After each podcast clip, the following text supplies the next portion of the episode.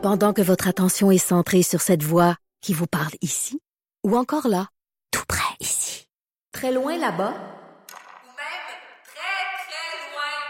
Celle de Desjardins Entreprises est centrée sur plus de 400 000 entreprises partout autour de vous. Depuis plus de 120 ans, nos équipes dédiées accompagnent les entrepreneurs d'ici à chaque étape pour qu'ils puissent rester centrés sur ce qui compte, la croissance de leur entreprise.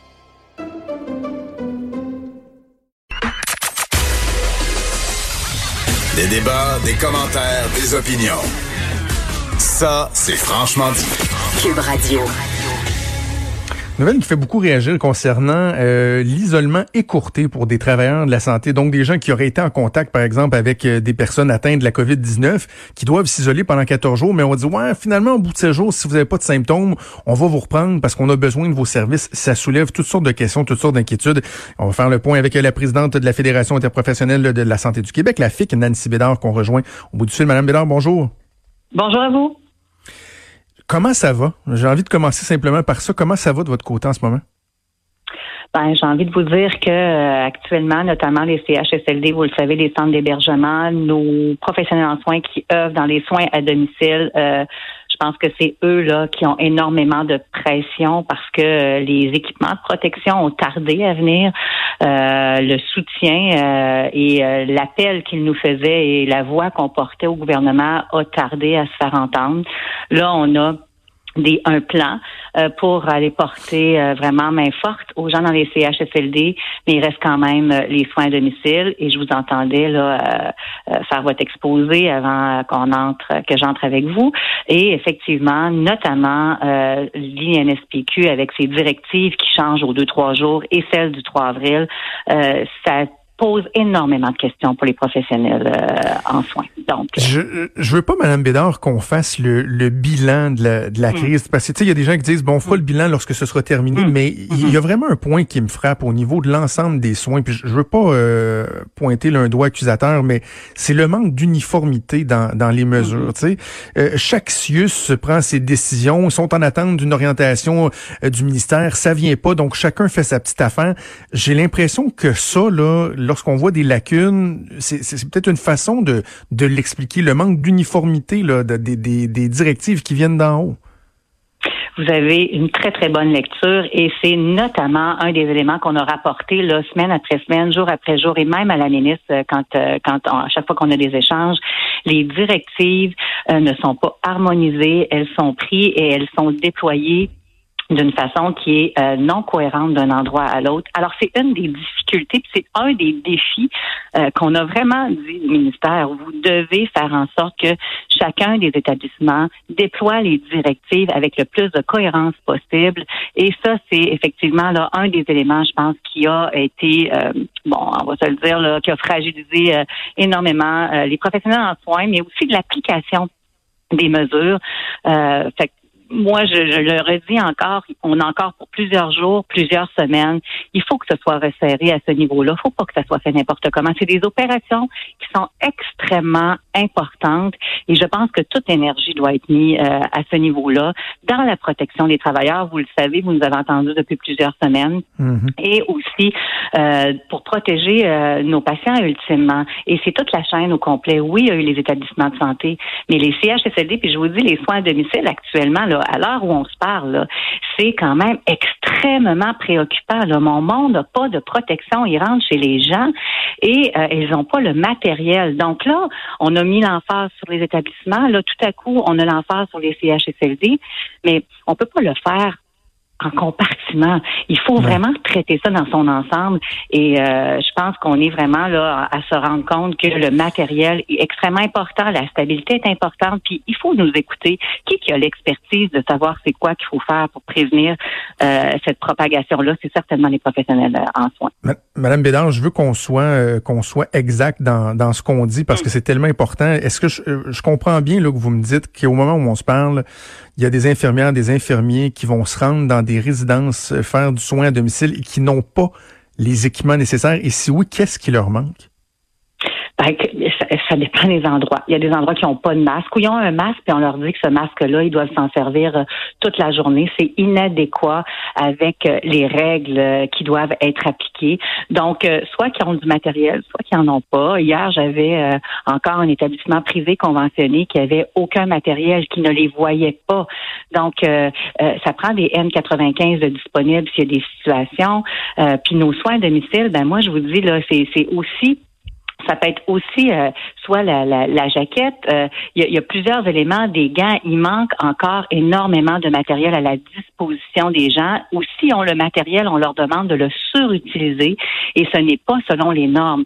Donc, on, on, doit vraiment, là, vraiment mettre encore l'emphase là-dessus. On a vraiment, on a acheté 100 000, vous le savez, là, on a acheté 100 000 masques au début de la semaine, puis j'ai mhm. envoyé au gouvernement et j'ai parlé moi-même en disant, allez les porter. J'ai pas le droit d'aller les porter. Allez les porter en soins de domicile, en CHSLD donnez-leur le minimum d'outils pour travailler et les CHSLD aussi encore là. C'est sûr qu'on met toute l'énergie ça va aller vite mais euh, il y a toutes sortes d'éléments aussi autres il y a le ratio des professionnels en soins qu'il faut regarder en CHSLD alors cette opérationnalisation là je vous le dis faut faut doubler là. On est dans un CHSLD on a une infirmière, encore une fois, pour 100 patients. Puis là, je ferai pas du capital politique sur toute la lutte, sur la loi sur les ratios, mais je pense qu'on est en train de s'apercevoir que ça fait pas de sens.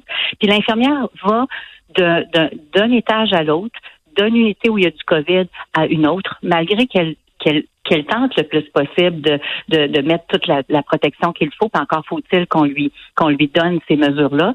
Et, mhm. il y a énormément d'éléments qui sont à mettre en place dans les prochains jours. Et effectivement, peut-être qu'on est un peu en retard là-dessus, mais je pense que il n'est pas trop tard, il faut le faire. Moi, je dis toujours, ben, malheureusement, il euh, faut le faire rapidement. Madame Bédard, qu'est-ce que vous dites euh, à ces infirmières-là qui euh, se ramassent devant un dilemme, doivent aller traiter des gens, n'ont pas les bons équipements? Parce que on avait entendu parler, par exemple, le Collège des médecins, là, il y a quoi, deux semaines, qui disait, ben, il y a des médecins qui commencent à nous demander au niveau éthique, si je dois traiter un patient qui est atteint de la COVID-19, faut que je le suspecte fortement d'être atteint, mais que j'ai pas le matériel nécessaire. Qu'est-ce que je fais? ils ont prêté un serment, doivent venir en aide aux gens. C'est un peu, c'est la même chose pour les infirmières, les infirmiers. C'est quoi la directive que vous leur donnez s'ils ont l'impression qu'ils sont à risque? Vous imaginez-vous dans cette euh, dans cette euh, situation là comme ça là je vous le dis là c'est quelque chose qui est ben moi je n'accepte pas qu'il n'y ait pas le matériel et je ne veux pas qu'il y ait à se poser cette question là donc l'obligation et le devoir des gestionnaires c'est qu'on n'arrive pas à ça. Alors ils le voient et on, est en on, est en train de voir les choses arriver. Ça ne peut pas se présenter. Je je n'accepte pas qu'une professionnelle en soins regarde un patient euh, et, et se dise ben là je choisis entre ma sécurité et ce patient-là. Il ne faut pas avoir cette question-là. Et moi, ma réponse à ça, c'est donnez-leur le matériel d'urgence pour pas qu'il y ait à faire ça, parce que c'est extrêmement difficile quand tu as à... Puis, puis chaque personne va avoir son réflexe. On peut pas avoir une directive qui soit totalement uniforme. Mais moi, je vous le dis, là, c'est, c'est, ça n'a pas de sens de nous confronter euh, à, cette, euh, à cet effet-là. On me rapporte, Mme Bédard, que euh, pour ce qui est de la ligne, la ligne Info Santé, il y a beaucoup justement d'infirmières qui travaillent, qui prennent mm. les appels. On tente de, de, de répondre aux gens euh, et de les garder dans leur domicile que, quand c'est possible. Donc, c'est un service qui est fort important. Est-ce vrai que ces gens-là sont tous regroupés dans des, euh, des centres de services où tout le monde est, est, ensemble et qu'il y aurait une volonté de la part de ces travailleurs-là de pouvoir opérer en télétravail, par exemple, pour éviter les risques?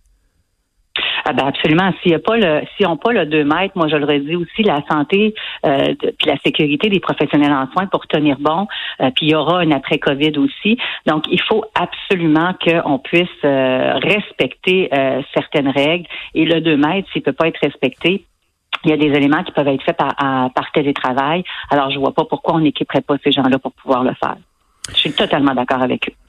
OK. Parlons de, de l'isolement écourté. Donc, euh, l'article qu'il y avait ce matin, euh, notamment dans la presse, c'est 604 travailleurs de la santé en ce moment qui ont été infectés. Là, l'INSPQ dit, ben, euh, dans certains mm. cas, si on crée un bris de service, on pourrait ramener la période d'isolement des personnes qui ont pu être exposées à 7 jours plutôt que 14 jours s'ils n'ont pas de symptômes. Je trouve qu'il y a, pardonnez-moi l'anglicisme, mais vraiment un gros catch-22 là-dedans parce qu'en même temps, on se dit, ouais, mais là, on veut pas qu'il représente un risque supplémentaire.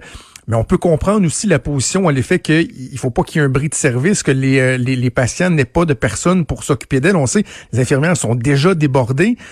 comment vous, vous, vous vous situez où dans ce dilemme-là? Ben, je veux bien essayer de comprendre, là, mais quand on regarde juste là, le, le, filet, tu sais, les mailles du filet de sécurité qu'on a trop gardé là, de façon trop grande dans les dernières semaines au niveau des CHSLD. Donc, on a déplacé des gens, on n'a pas stabilisé les équipes, on n'a pas tenu compte d'éléments élémentaires là, pour la prévention. Ben, pour moi, c'est un autre exemple. C'est-à-dire que euh, si on dit à, si on dit à une professionnelle en soins, ben pour tout le monde c'est 14 jours, mais pour toi, euh, ben même si tu étais en contact, ben ça va être 7 jours. Puis au pire aller, si j'ai encore besoin de toi, ben on va on, pourrait même te faire entrer à 4-5 jours. C'est des choix. C'est des choix que le gouvernement fait. Mais après ça, on arrive devant le fait qu'on doit faire des plans majeurs et là, on doit rebrousser chemin un peu parce qu'on perd le contrôle. Donc moi, je veux bien que les directives de l'INSPQ ne font que changer aux deux jours selon si on a de la disponibilité de masques, selon l'état de situation. Je peux bien comprendre, mais en même temps, je le questionne. Puis je peux vous dire une chose, c'est ce qui actuellement euh, euh, fait en sorte de semer énormément de doutes sur la volonté euh, de, de, de, protéger euh, les professionnels en soins, puis même les patients ultimement, parce que quand on élargit ce filet de sécurité là, ben qu'est-ce que vous voulez? La propagation, puis la courbe, ben, elle peut juste faire que monter. Donc la contagion, euh, elle est là. Donc il n'y a pas juste la population dans ses dans ses comportements, mais il y a aussi ce qu'on va demander aux professionnels en soins, puis le comportement qui s'élargit et, et, ce filet de sécurité là qu'on passe notre temps à élargir au niveau de l'INSPQ. Donc, moi, je le questionne, puis je mets en garde, puis faites attention à ça, parce que ça va très vite. Un cas dans un CHSLD, on peut se ramasser avec tellement de patients hmm. qui vont être malades et ultimement, la mortalité continue. Alors, euh, c'est tous ces éléments-là, tant qu'à moi, qu'il faut qu'ils soient revisés. Madame Bédard, je vais finir l'entrevue comme je l'ai commencé. Comment ça va, dans le fond? Êtes-vous fâché? Vous êtes frustré? Vous êtes inquiète? Comment vous qualifiez votre, votre état d'esprit à ce stade-ci de la crise? Je suis, euh, je me, je suis souvent indignée dans la journée par toutes sortes d'éléments euh, qui sont, euh, qui sont faits là, et, et, je sais qu'ils ne devraient pas être faits. Les ratios, la lutte sur les ratios. Ce matin, quand je me suis levée, je me disais la loi sur les ratios. Si on m'avait écouté, mais mais je veux pas me servir de la crise. Comme vous avez dit, il y aura un bilan à faire, puis on mm-hmm. reviendra avec ce qui est essentiel, puis ce qui avait du gros bon sens, puis les luttes qu'on faisait. Donc mon esprit là et tous les éléments que j'ai, je tente de, les, mettre mon énergie pour représenter mes gens, pour les protéger, puis pour faire des interventions au gouvernement 10 heures par jour, 16 heures par jour, puis à tous les jours, pour faire en sorte qu'on on, donne des conditions là de plus en plus là euh, euh, honnêtes et correctes aux professionnels en soins pour poursuivre cette crise-là, puis rester au cœur de cette crise-là. Donc tous mes, mes, mes émotions, je passe par une gamme d'émotions, 22 heures sur 24, je vous dirais, mais je tente vraiment de, de mettre cette énergie-là à la bonne place pour l'instant et de garder mon monde mobilisé en santé, en sécurité et de dénoncer chaque petit élément pour qu'il soit ramené, euh, pour qu'il soit ramené conformément euh, pour les professionnels en soins. Écoutez, c'est, c'est ce que je peux vous dire, mais c'est, c'est très très très difficile euh, pour ma part de voir mon monde parfois qui est dans des situations extrêmement difficiles. Mais en même temps, je suis tellement fière d'être professionnel en soins puis de les ben représenter. Vous rendez-vous compte? Puis on a besoin de les mobiliser puis d'être toute derrière eux. Fait que pour moi, ben, il faut que je sois en même temps extrêmement positive dans tout ça.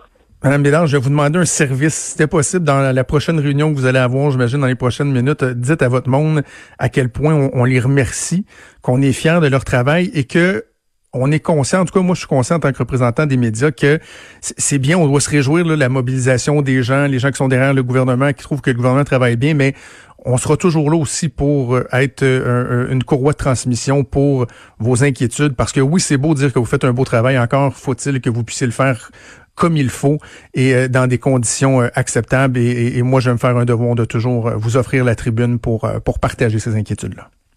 Merci énormément. Puis il y aura un après-COVID, puis j'espère que vous serez là aussi à l'après-COVID lors du bilan pour redresser des éléments pour jamais plus vivre une situation euh, qui nous apporte des difficultés de ce genre-là et qu'on soit prêt euh, éventuellement à ça. Merci beaucoup à vous tous et à vos auditeurs. Merci beaucoup, Nancy Bédard, présidente de la Fédération interprofessionnelle de la santé du Québec. Merci, bonne journée. Vous écoutez Franchement